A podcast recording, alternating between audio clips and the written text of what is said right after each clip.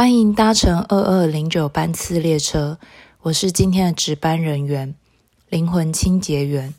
本院要探讨的主题是电影，但我这次先不讨论电影内容，我们来讨论奥斯卡威尔史密斯事件。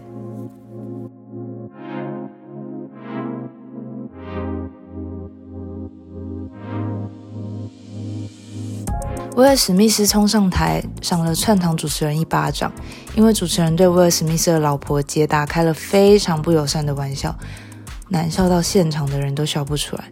这个玩笑戳的是杰达的痛处，但他却拿出来讲的若无其事。肢体暴力的确不可取，但言语暴力呢？你以为你没有施暴，但你的行为只是肉眼看不出来的伤疤，不代表你没有做这件事。有些人很不客气，就像虫一样往你身上爬，把原本的你覆盖掉，否认你的个人意志。这个时候，不为自己做点什么吗？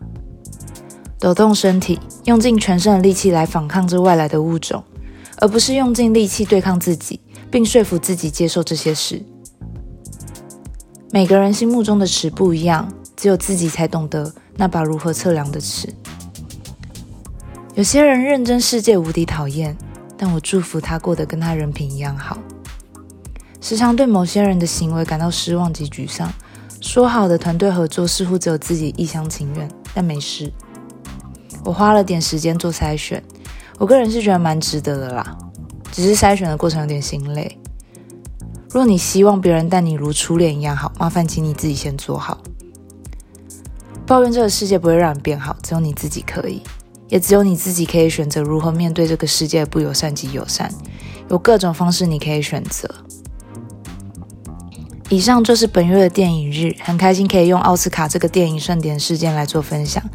接下来的四月也请大家多多指教喽。然后祝福大家事事顺心，拜拜。